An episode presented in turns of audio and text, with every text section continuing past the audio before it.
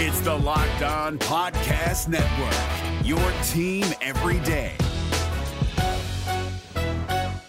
Jackson Gatlin here, host of the Monday edition Locked On NBA podcast. Every Monday, I cover the three biggest stories in the NBA with the local experts from Locked On. It's an awesome recap of the weekend of the NBA and a look at what's ahead. Mark your calendars on Monday to join me for Locked On NBA podcast, available on YouTube and wherever you get your podcasts. You are Locked On Raptors, part of the Locked On Podcast Network.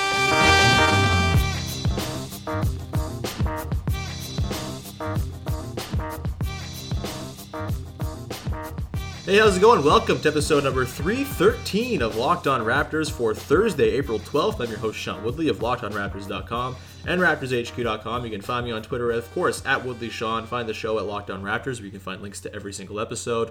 Uh, of course, make sure you're checking out the Locked On Podcast Network as well. Team focus shows for all 30 NBA teams, as well as Locked On Fantasy with Josh Lloyd, Locked On NBA with David Locke, and uh, those are all together, of course, on the Locked On NBA iTunes channel. Uh, make sure you're checking out Locked On Raptors on there and subscribing to it as well separately. Uh, if you leave a rating or a review, I'll be forever indebted to you. It's the best way to help out the show, and I very much appreciate it. Uh, and without further ado, let's get into the second half of our Raptors season end awards. Uh, joined again by Sahal Abdi and Vivek Jacob. No, we didn't just record this immediately after we did the first half yesterday. Not at all.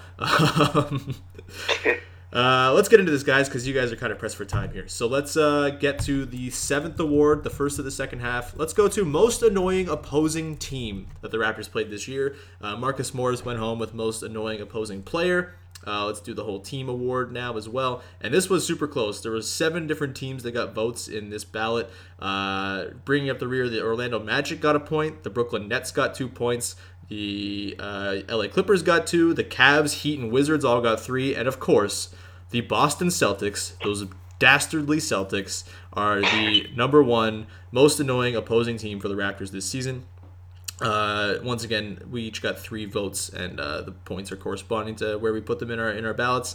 Uh, just to refresh you on the rules, and the Celtics with four points are number one. I didn't have them on my ballot. Vivek had him third. Sahal had him first. Uh, so a bit sort of uh, all over the place here. But Sahal, let's go with you. Why did you have the Celtics number one on your most annoying opposing team ballot? I'm sure this will be a very hard case to make. Oh man, um, why did I not have them number one? If there was a number I could have chose, if I could have chose zero, like I don't know, man. The Boston Celtics, they get under my skin more than any other, team. Um, the fact that they've been um, I guess they've had just, I guess you could say, a, uh, just as much success, I guess, as the Raptors have had in terms of uh, regular season, and uh, maybe not as much as in playoffs uh, compared to the Raptors, but um, they've been good enough uh, to the point where every time the Raptors face them in the regular season, um, it's always a game everyone has to tune into. Um, there's usually little scraps and little altercations that go on. Um, we've been battling for the number one seed just about uh, all season. Um, the Boston Celtics, you could probably say they're our biggest rivals. I think you could say. Um, mm. I don't really like. I'm not really fond, I guess you could say, of the Boston fan base. um, that's probably known if you follow me on Twitter. Um, but Boston, for me, is definitely the most annoying opposing team. Um, and their that matchup for me is probably one of the most compelling for the Raptors um, in the last couple of years, you could say. So that's why I had them number one. All good points. I didn't have them on my ballot because I felt like the games this season weren't quite as annoying as they have been in the past, and like I think the Raptors just owning their shit a couple times kind of made them less annoying to me.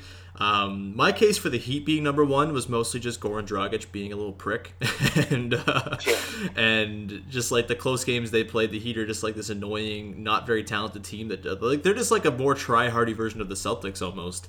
Um, and just like they're really well coached and get into you and like Bam Adebayo will go off for a bunch of points and Hassan Whiteside sucks but happens to get stats against the Raptors as well. Um, so that's why I had the number one. Vivek, you had Cleveland. What was your case for Cleveland?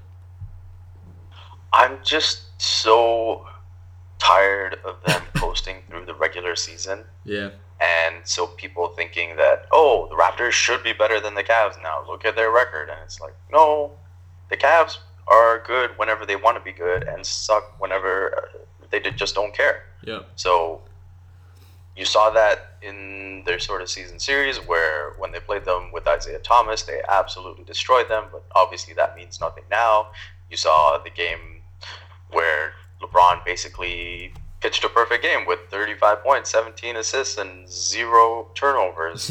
Yeah. and, you know, that's something he's never done before. And then you look at the other game where, uh, which was probably the most discouraging because the Raptors sort of looked like a bit like the old Raptors in terms of being overawed by that atmosphere in Cleveland and the LeBron factor and whatnot. So, um, yeah, just they annoy me more than anyone. I would love to just see the Raptors exercise those demons and beat them in the playoffs because technically now they don't have to win in Cleveland to win the series. So, yeah, that's uh that's encouraging. I, I do agree that the discourse around a Raptors Cavs game is like certainly the most frustrating and awful of any Yeah. uh, discourse. I mean the Celtics whatever too, but like like with the the Raptors and Cavs, it's anytime the Raptors win, oh the Cavs weren't trying. Anytime the Raptors lose, it's oh the Raptors are the same old Raptors. It's April, blah blah blah blah blah. Uh, and it's just it's very reductive reasoning that takes place with uh, any Raptors Cavs game. So uh, I think they're worthy of second place. The Wizards, of course, are in there as well. Won a bunch of games without John Wall this season. That was stupid. Um, but the Celtics, I think, are deserving winners of the title. The only title they will win this year. Uh, let's go on to uh, game of the year.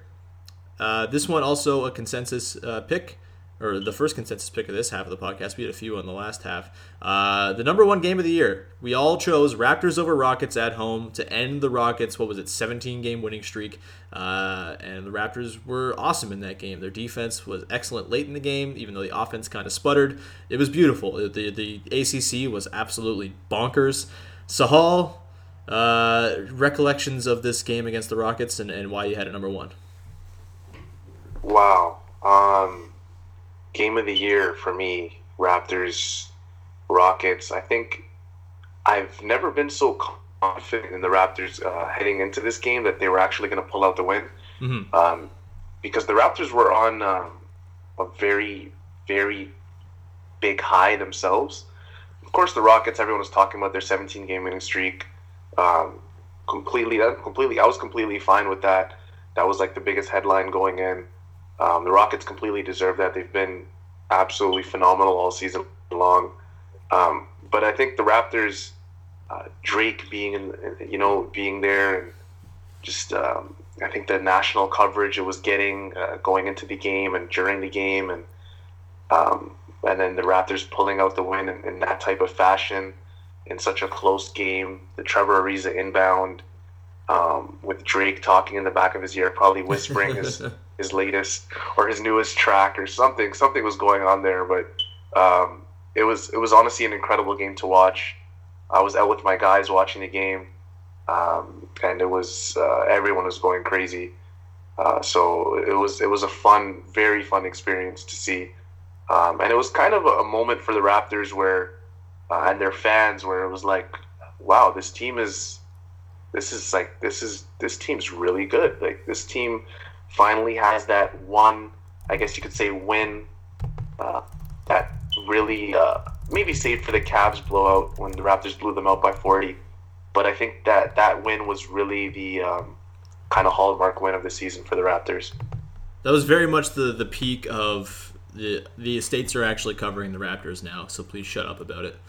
Yeah. that Yeah, was yeah, I uh, that. that put an Yeah. end to that discussion as well. Uh, we all had the same number two as well, with the Demar putting up 52 against the Bucks in overtime. That game kicked a lot of ass. Uh, the other games that got in here were the the the 34 point blowout of the Cavs, and then the Warriors lost at home, which Vivek had his as his number three, which is hard to argue with, uh, despite it being a loss. That game was incredible. Um, Vivek, why did you have the uh, the Bucks game number two? We all did, but like, give us the case for that one. And like that game was so great, and Demar just played out of his goddamn tree. Like, I don't know, just regale me with tales of that game. So I think to start that game, the Bucks were sort of playing it, saying, you know, okay, we know that Demar can do this whole passing thing now, so we're gonna take that away, and we're gonna let Demar do his one-on-one thing, Yeah. and we're gonna beat you that way. And so you saw a lot of sort of the old Raptors, but it didn't matter because DeMar is this new DeMar that can shoot threes now, and so um, you know he shot five of nine from three, got to the line 13 times, made all 13 free throws, and he still had eight assists. So um, th- this is peak DeMar now, where you're seeing a guy that can pick apart a defense, and if, if you're just gonna let uh, let him do the scoring, then he'll do that, and then as soon as you collapse on him, he's gonna find a teammate. And I thought this encapsulated everything that he can do um, to completely shred a defense. And, you know, even towards the end of the game, when it went to overtime, you saw him trusting teammates to make shots. Uh, you know, he had that big swing to Kyle Lowry to make the three to tie it. Um, and then they go into the overtime and then they win it. So, uh, did, other than that, I mean, you, you look at the efficiency as well 17 of 29 from the field. Um, I don't think there's much else that he could have done. Uh, and, and I think this was pretty much peak MVP when he was just Mhm. going through a bunch of those games. He had the 45 against Philly as well. So um, this was just one of those crazy stretches that DeMar had. It was almost reminiscent of uh, the start of the 2016-17 season when he was breaking MJ records. So yeah, the, the three point shooting as well. You know, if that can come back a little bit more in the playoffs, I think it bodes well for an extremely long playoff run. The fact that it all came on Khris Middleton's head top too was pretty nice. um, Yep. Oh, definitely. Uh, and then also Kyle Lowry had a great game in that game as well. He had 26 points on 7 of 13. He was 5 of 10 from deep. He was awesome. Um, and I, I thought OG had a very strange stat line, just 1.6 rebounds and 2 assists, but his defense on Giannis was very real. He was a plus 16, a team best plus 16 in that game. Um, just a lot of great stuff and kind of a lot of the stuff that was emblematic of the, the new Raptors while also kind of harkening back a little bit to when, you know, the, the days where when DeMar and Kyle played really well, the Raptors would win. So I thought that was pretty cool. Um, that Cavs game as well, I sh- we should touch on it quickly. We got to move on a little bit here. But that Cavs game, uh, I remember watching that game at home, and I had the ESPN broadcast on because it was more fun. Um, uh, and my girlfriend came in like midway through the third quarter, and she's like, "Wow, you're letting out a lot of your like the Raptors are really good giggles tonight." that was pretty much the summary of that game. I just was giggling all night long. Uh, so congratulations to the Raptors win over the Rockets on winning Game of the Year this season, taking the title from I'm pretty sure that game against the Bulls last year where the Raptors broke the curse because that game was insane. Uh, The NBA playoffs are right around the corner, and Locked On NBA is here daily to keep you caught up with all the late season drama. Every Monday, Jackson Gatlin rounds up the three biggest stories around the league, helping to break down the NBA playoffs. Mark your calendars to listen to Locked On NBA every Monday to be up to date. Locked On NBA, available on YouTube and wherever you get podcasts. Part of the Locked On Podcast Network, your team every day. let's go on to biggest surprise of the year. Uh, this one was uh, a very close vote. Uh, Fred VanVleet ends up coming away with his second award. He won Sixth Man of the Year. Also, biggest surprise, he gets six points. Jonas Valanciunas and Pascal Siakam both get three points, as well as OG Anunoby with three. And then Dwane Casey gets one point. Uh, so, Hall, we haven't talked about Dwane Casey much. You had Dwane Casey third on your ballot. We'll get to Fred in a second, but what was your case for having Casey on this list? Um, Dwane Casey, I, I wrote a piece about him in uh, early December um, about how he entered the upper, I- guess you could say the upper echelon of, of NBA coaches uh, this season. Um, he's a definite coach of the year candidate. But before all of that, I think Dwane Casey going into the year had some of the most pressure, maybe out of all NBA coaches. Um, uh, Masai Ujiri made it clear publicly that he wanted to see change, not only in the system, but just the culture, how the Raptors were ran. Um, so that's tough. Um, when your GM, you're president, is talking about uh, he wants to see some, um, you know, franchise wide change, and he's putting the majority of that on Dwane Casey um, and his coaching staff. I think uh, Dwane had a whole lot to deal with on his shoulders going into the year. Um, and not only did he completely change the system, I think a lot of that, of course, had to do with uh, guys like Nick Nurse. I don't want to take anyway anything away from his assistant coaches, um, at all because they've been just as good as Dwane Casey this year and, and helping him along the way. But I think Dwane leading that, staff, um, changing the system, um, sticking to certain goals that he had this year, like uh, resting Kyle Lowry or keeping him at a certain amount of minutes. DeMar DeRozan's minutes were, were down a little bit this year, not as much, but still down. Um, and I think him utilizing the bench like he did, him just um, improving on things that uh, Raptors fans have been complaining about for years. Um, the creativity of the system, um, uh, his time management hasn't really been as big of an issue. So for me, Dwane Casey sticking through all of that and then sustaining throughout the whole season and keeping things the same, uh, that for me was the biggest surprise because I had the feeling that yes, he would he would change all these things and then he would go back to old Dwane Casey where Kyle Lowry and DeMar DeRozan are 43 minutes a game and um, for certain stretches of the season and um, but he stuck to he stuck to his uh, he stuck to his goals. He stuck to what he was going to say. So for me that's why he was the biggest uh, uh, one of the biggest surprises this season for me Yeah, the thing with Casey was that he kind of knocked down every challenge as it came across him. Like started the season, Yeah. no one thought the offense was going to stick the way it was, and then it did for the most part until the last five minutes of games, and then everyone thought, oh, this is just going to be the crunch time offense now. And as the season evolved, the the crunch time offense got better and a little bit more refined, and that that concern kind of went away. There was the issue about like, oh, is the is he going to keep Kyle Lowry fresh? Like he certainly did that, and I think just the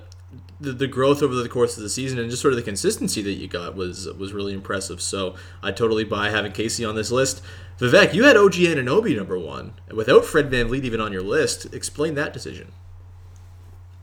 So the number one reason I don't have Fred VanVleet on the list is because I watched VanVleet all of last year in the G League, and before the season began, I don't know if you guys remember, I wrote a piece about VanVleet and Delon Wright, sort of, and how they were going to be neck and neck, and how it was going to be a real battle for between the two of them for minutes, and that both of them would be playing on the court together at the same time as well. So I don't want to brag a little bit, but I did expect VanVleet. Oh, Vivek, we Uh, know. You, you, you Fred that. VanVleet, I- I- hipster I, over briefly here. remember that uh, that piece you wrote too. Yeah, and so you know, none of uh, none of what he's done this season has really surprised me.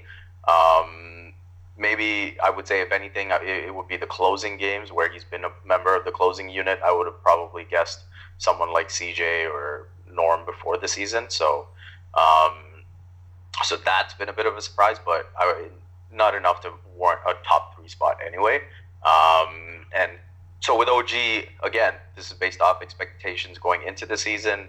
You know, this is someone that out of the draft was not expected to be around till December, January, and now he he's playing preseason games. He's starting 12 games in.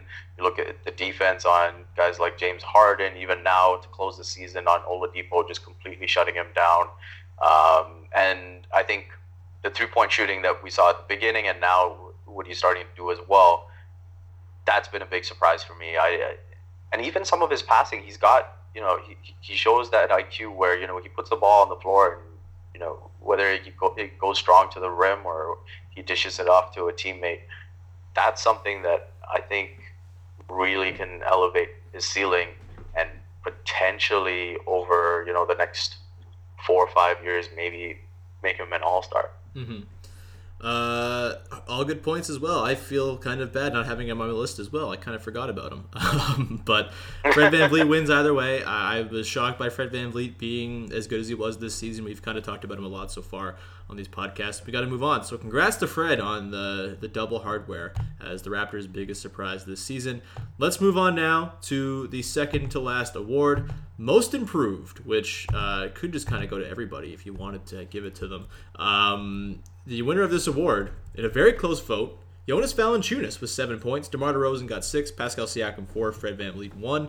Uh, I had Jonas one. I'll explain that. I just think he was the guy I least expected to make any sort of growth, or the, like, the guy I least expected to fit into the new system. Um, and he did it. Like he, the the defensive scheme was kind of altered a little bit to sort of maybe better suit his strengths, and he did a really good job of just being a passable defender, at times a good defender, uh, particularly around the rim, and sort of making it justifiable to have him on the court in important moments. He closed games more often this season than he ever has. Uh, I think the sort of move away from him being just like a post like a post up machine where like every touch he got was some sort of engineered post up, and him being more of a pick and roll guy and even a pick and pop guy hitting threes. Um, like I think that is all stuff I didn't really expect to happen with him. I thought he had the, the skill set, especially in the pick and roll, to be an incredible scorer there, but I just didn't know. And that, like, obviously, that plays into Demar and Kyle as well, and the trust between those two uh, and and Valanciunas. But I just thought JV's lack of passing and his sort of issues defensively in the past were going to be kind of insurmountable, and I was wrong. Like, I'll eat the crow there. He was awesome this year. Uh, we'll get to him in the next award as well, talking about him, but. I just thought his improvements were the most surprising of anybody's. I had Demar too, I think, and Saha, you Sahal, you, you had him number one, so maybe you can explain uh, why you had him there. But I, I, thought Demar was excellent. I just think Jonas was a bit more surprising in terms of his growth. Where maybe with Demar, you just kind of expect growth at this point. But Sahal, why did you have DeRozan number one? I think Demar, um, he was coming off an All NBA year last mm-hmm. year. Um, a lot of people thought uh, he was so good, but at the same time that maybe this is his peak as a player. Maybe he's reached his peak, and maybe he's going to stay at this level for um, a few seasons or three, four seasons until he starts uh, doing the eventual drop off. But uh, Demar came into this year, and from the first game, um, his his ability to read defenses and his passing ability improved so much. Um, you would never think that a player's uh, those two abilities could improve so much within one off season.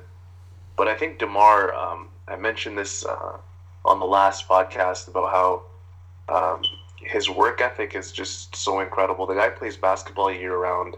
Basketball is the guy's life. It's what got him out of the situation he was in when he was younger. Mm-hmm. Um, and I think Demar, to me, was was the most improved player um, simply because he he took his game to a whole nother level. Um, I think he has a chance to be an All NBA player again, and um, I think for how good the Raptors have been this year, uh, he's probably had one of the largest stamps on that because of the improvement of his play. Um, so that's why I had him number one. Vivek, you had Pascal Siakam one, Valanciunas two, DeRozan three. What's the case for Siakam? Case for Siakam is built up what he was last season. Right. His numbers in the starting unit when he was forced into it, the Jared Sullinger injury, were pretty bad. Um, became virtually un- unplayable by the end of the season. He goes to the D League and he wins Finals MVP. Whatever that did for his confidence, he carried that into this season. And one of the things that's pretty crazy to see in his numbers, uh, the advanced stats, is his assist percentage is up and his turnover rate is down, which is crazy to think of for a big man, and especially with the way he passes the ball. Um, you look at his individual moves where he's developed his own offense, um, something you know a former Raptor reserve could seemingly never do in his time here. Um, and so, all the things that he's brought to the team, coming to the point where he could arguably be the third most important player for the Raptors in the playoffs. Mm-hmm. Um, I think for me, it, it, it had to be him. I, I completely understand where you're coming from with Jonas. I think he deserves a lot of credit for what he's developed in terms of making reads out of the high post, in terms of adding the three point shot and improving defensively as well. So I I think he's right there in terms of being, you know, one of the most improved players.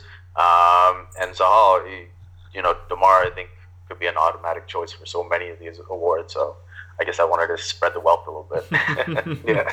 I if I had to like make a bet as to who would win this award next season, I think I'd probably take Pascal because it seems like he's kind of on this upward trajectory at this point. Like this dude went from, as you mentioned, being one of the worst starters in the NBA to being uh, a guy who elicited a Zach Lowe hot take. like that is uh Yep. That's quite the jump to make, and I totally agree. Like this is a this is probably the one I struggled with most. I think uh, of all the awards. Like there were so many deserving guys who didn't even get votes. Um, and, and Pascal's, I think his improvement might be the most important to the future of the Raptors as well, because like if he can kind of find a jump shot, and that's pretty much the only ingredient that, that's missing for him right now, aside from a little bit of refinement when he's you know working with the ball in his hands. Like that dude can kind of unlock a different level of excitement and sort of a different ceiling for this team that I think maybe we thought was possible. Um, so yeah, Pascal, very deserving third place. Probably could have been second or first, but congrats to Jonas Valanciunas on an awesome season. I think he deserves his due. Hey guys, it's Walker Mail, host of the Locked On Hornets podcast. And being around sports media and a fan of the Hornets for a lifetime has taught me that sometimes it's exploring the sliding doors moments and what if scenarios in sports that can be the best part of the fan experience. What if the Seahawks let Marshawn run on the one yard line with the Super Bowl on the line? Or could a coin flip actually have landed Magic in Chicago, Michael in LA, and made Charles Barkley the first black president? Enter Wondery's newest sports show, Alternate Routes, a weekly leap into the sports multiverse with former SportsCenter anchors Trey Wingo and Kevin Frazier. Each week on the podcast, Trey and Kevin will pry open the sliding doors of a different what if moment from the world of sports. In these alternate sports realities, dynasties will fall, legacies will change forever, new goats will emerge. Follow alternate routes on the Wondery app or wherever you get your podcast. You can listen to alternate routes early and ad free right now by joining Wondery Plus. Uh, let's get to the final award, MVP. Let's uh, just eviscerate both Kyle Lowry and DeMar DeRozan in order to make our individual cases and leave them both uh, just just riddled with shots taken at them. How about we do that? Um, or let's not do that. Let's just recognize that they're both very good. DeMar DeRozan, unanimous uh, winner here. We all had him number one. All had Kyle Tote number two. Uh, both Vivek and I had Jonas number three, and Saul had Dwane Casey. He's not a player. That's cheating, but that's fine. We'll allow it. Um, Most valuable person. so here's my thing. Here's my reasoning for Demar number one, and I'm sure you guys can chime in as well. Like, here's the thing. Kyle Lowry's still a better player than DeMar DeRozan. He's a better Yes. shooter. He's a better defender. He's still a better playmaker, although that gap is, is closing. And like he's better at just a lot of the little things uh, than DeMar DeRozan is. I still think you know this whole MVP thing, and it's gotten exhausting in the the, the large league wide conversations as well. Like I I feel like there is room for feelings when you have an MVP, and I think there's room for narrative when you have an MVP vote. While narrative is, is sort of derided as this thing that you know betrays the numbers and doesn't really sort of come up with the best result all the time, I think there is an argument to be made that sometimes it's a good thing to have a narrative attached to why you give a player a certain award. Demar you know, I think his three point shooting was overstated this season. I think it, you know, it ended up what like around, around like thirty one percent. Of of course, the willingness to shoot them is kind of the bigger development there for him. His playmaking was excellent. He still had his issues defensively, but I do think he's very emblematic of what happened this season for the Raptors. He changed his style of play. His playmaking became so much better, so much more intelligent, and just sort of unlocked a whole lot of different things with the Raptors. And with Kyle Lowry taking a step back, there was more of an offensive burden placed on DeMar in, in certain you know situations, and he mostly passed all those tests with flying colors. We talked about that game against the Bucks where he was 17 of 29. Like he had a lot of very efficient games this season, and I think again, while I think Kyle Lowry's a better player, still I think DeMar just narratively probably is the MVP of this season, and you know the stats probably don't back it up, and I, I would get uh, they almost certainly don't back it up. But I just think you can have feelings when you're talking about this kind of award. I don't think you should totally throw it out and say, oh, just because this guy had more VORP, he's more valuable. I think there's nuance to it, and I think there can be layers to it uh, that aren't all just analytically based. So DeMar DeRozan is my MVP. Uh, Sahal, anything to add to that argument? Oh man, you basically touched base on everything. um, Demar, he's um, he's been so consistent this year.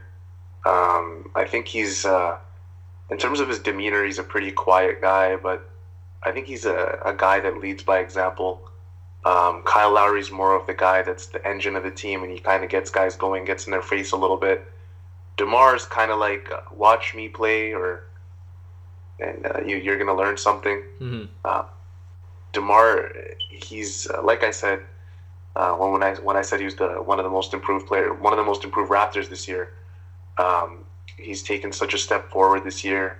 Um, and I think uh, one of the things DeMar I think was kind of low key, kind of angry about last year was when he made All NBA third team. Um, there was a lot of fans nationally um, throughout the states that kind of were uh, disagreed with that. Um, there's so many good guards in the NBA, so um, it's nothing really to be worried about too much for DeMar DeRozan. But I think he saw that, and I think he saw a lot of people saying why DeRozan, and a lot of that had to do with um, the lack of national coverage again for the Raptors. Something that was completely different this year. I think the Raptors got a ton of national coverage. Nothing that Raptors fans should be complaining about at all this season. Yes, that that is so over. Like there Yeah, was Lee got- Jenkins. got there was so many podcasts. from- yeah, just stop. Yeah, damn near everybody mentioned them this year um, at one point or another. So um, I think Demar was just um, wanted to prove that hey, I have another facet to my game. Um, I can still become a smarter player. I can still um, teach these guys something, and I think he did that this year. Um, so many moments that people are going to remember from this season: um, the 52 point game, the dunk on Tolliver, um, the multiple 40 point games. Um, just uh, moments off the court. I think um, for anyone who tunes into Open Gym here or there, um, you, you get to see the type of person DeMar DeRozan is, and um, I guess Raptors fans are just should feel very lucky, I guess, to have a person and a player like DeMar DeRozan on the team. Very well said, Vivek. Do you have anything to add uh, to Demar's case? Um, yeah, I would just add the fact that he's doing this with what he's dealing with in his personal life Yeah. uh, is just makes it all the more impressive. Um, I would say that I do think the Raptors are actually at a point with where Demar is at with his game, with Ky- where Kyle is at with his game, that the Raptors are actually a better team with Demar as the primary playmaker and Lowry playing more off the ball. Mhm. And I think the results speak for themselves. Um, this is a guy who I firmly believe should be on the first team All NBA. Um, obviously, injuries have played a factor with Steph being, I, I, in my opinion, now being ruled, ruled out of the possibility of being on that first team All NBA. Same goes for Kyrie. Um, obviously, Harden's got that one spot locked up, but um, if you're looking at first team All NBA, it's between him and probably Damian Lillard. I wouldn't even put Westbrook up there just because of how the Thunder season has gone. But So, triple doubles, Vivek. cool Put story, bro. um, Carry on. yeah. So, so yeah, for me, this is a guy you know should be first team All NBA, and you look at where his game has come from uh, when he was drafted as a rookie. You know, just a raw athlete. Uh, You know, I've asked uh, Doc Rivers, and he said, you know, it does surprise me, and he got a good, a good look at him when he was with the Celtics. He said it does surprise me to see where Demar is at. He is legitimately one of the best players in the league now, Mhm. and you know, it's it's it it's a prideful thing as well. You know, to have someone that's uh, invested so much into this city. You know, you can see how much he cares about not just the team, but uh, the city as a whole, and the fact that he wants to be a Raptor for life. You know, this is something that Raptors fans have waited for, uh, for someone to sort of just take the reins and say, "No, I'm just going to be here. I am Toronto," and you know, that- like you said, with the with narrative matters, and I think not to not to not to kill Kyle, Kyle Lowry a little bit, but let's face it, when he came here, you know, he he, he didn't expect to be here long. Same Mhm. thing, you know, going into this offseason, he made it pretty clear that he wanted to go to San Antonio. Mhm. So uh, when you compare those things, Demar is the MVP of this team, hands down. Well Yeah. said. Once again, uh, just a note: we both had Jonas Valanciunas third. I think that speaks to how good Jonas was this year, um, and I think that's like we don't really have time to get into this because you guys got to split. But the the third best player on the Raptors this season is a very interesting question. Um, I kind of put out a straw poll on Twitter, and I got back like a bunch of different responses. Some people said Ibaka, some people said Jonas, most people said Fred VanVleet, which I don't think I want to go quite that far, but uh, I could totally see the case for that as well.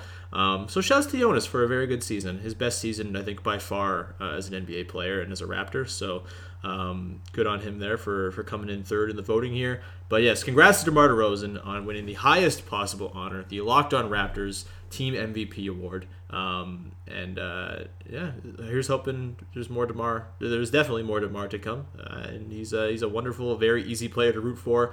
And all the stuff he did off the court as well, like you know, opening up about his depression and sort of starting those floodgates opening.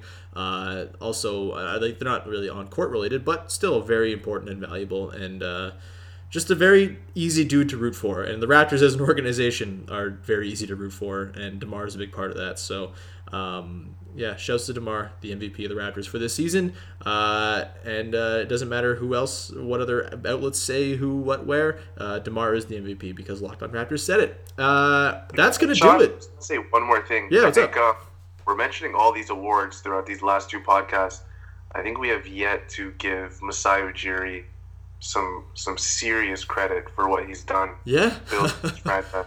he's just badass of the year. I think is uh, the Yeah, like if- him. You could give him that award. You could. He's in the running again for Executive of the Year. I think, in my opinion, um, Masai Ujiri and um, uh, I think Bobby Webster have done an incredible job just building this team and just the little call ups they've done all through all through the season. Um, Ujiri's done it again, man. He's done it again. The decision to not do anything really in the offseason turned out to be such a goddamn good decision. Yeah. Um, just just excellent. So yeah, we'll, we might just have a Masai appreciation podcast at some point um, in the future. Uh, but guys, I want to thank you so much for sitting here with me for almost an hour and a half to do both these podcasts.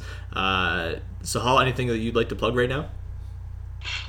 Um, I'm currently in probably one of the most busy times of the year for myself. Right. Uh, I got school ending really soon, so I don't have as much content coming out as I much as I would have liked. But um, hopefully, in, in the next few weeks, with the playoffs starting up again, um, and have a couple features and little little little things going on. But um, you guys could always find me on Raptors Republic, um, and obviously on Twitter sabd28.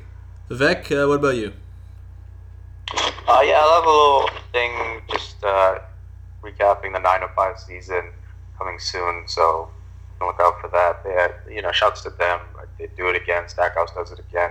Obviously, they lost in the G League finals, but to make it as far as they did um, with, frankly, a, a much weaker roster uh, overall, uh, I think speaks to how Man. good of a coach Stackhouse is, and he's probably not going to be around next It's year. bittersweet. It's so bittersweet with Stackhouse, man. I think uh, with another finals appearance, I think he's good as gone for the Raptors. Not five. Put money down now on Terrence Ross for MVP with Jerry Stackhouse coaching him in Orlando next year. Put it down. I'll put a Uh, couple dollars down. Stackhouse had the line of the night uh, yesterday post game. By the way, you know, gave a little shout out to his players and said, "In no way, uh, E leaguers should be making more than the G leaguers."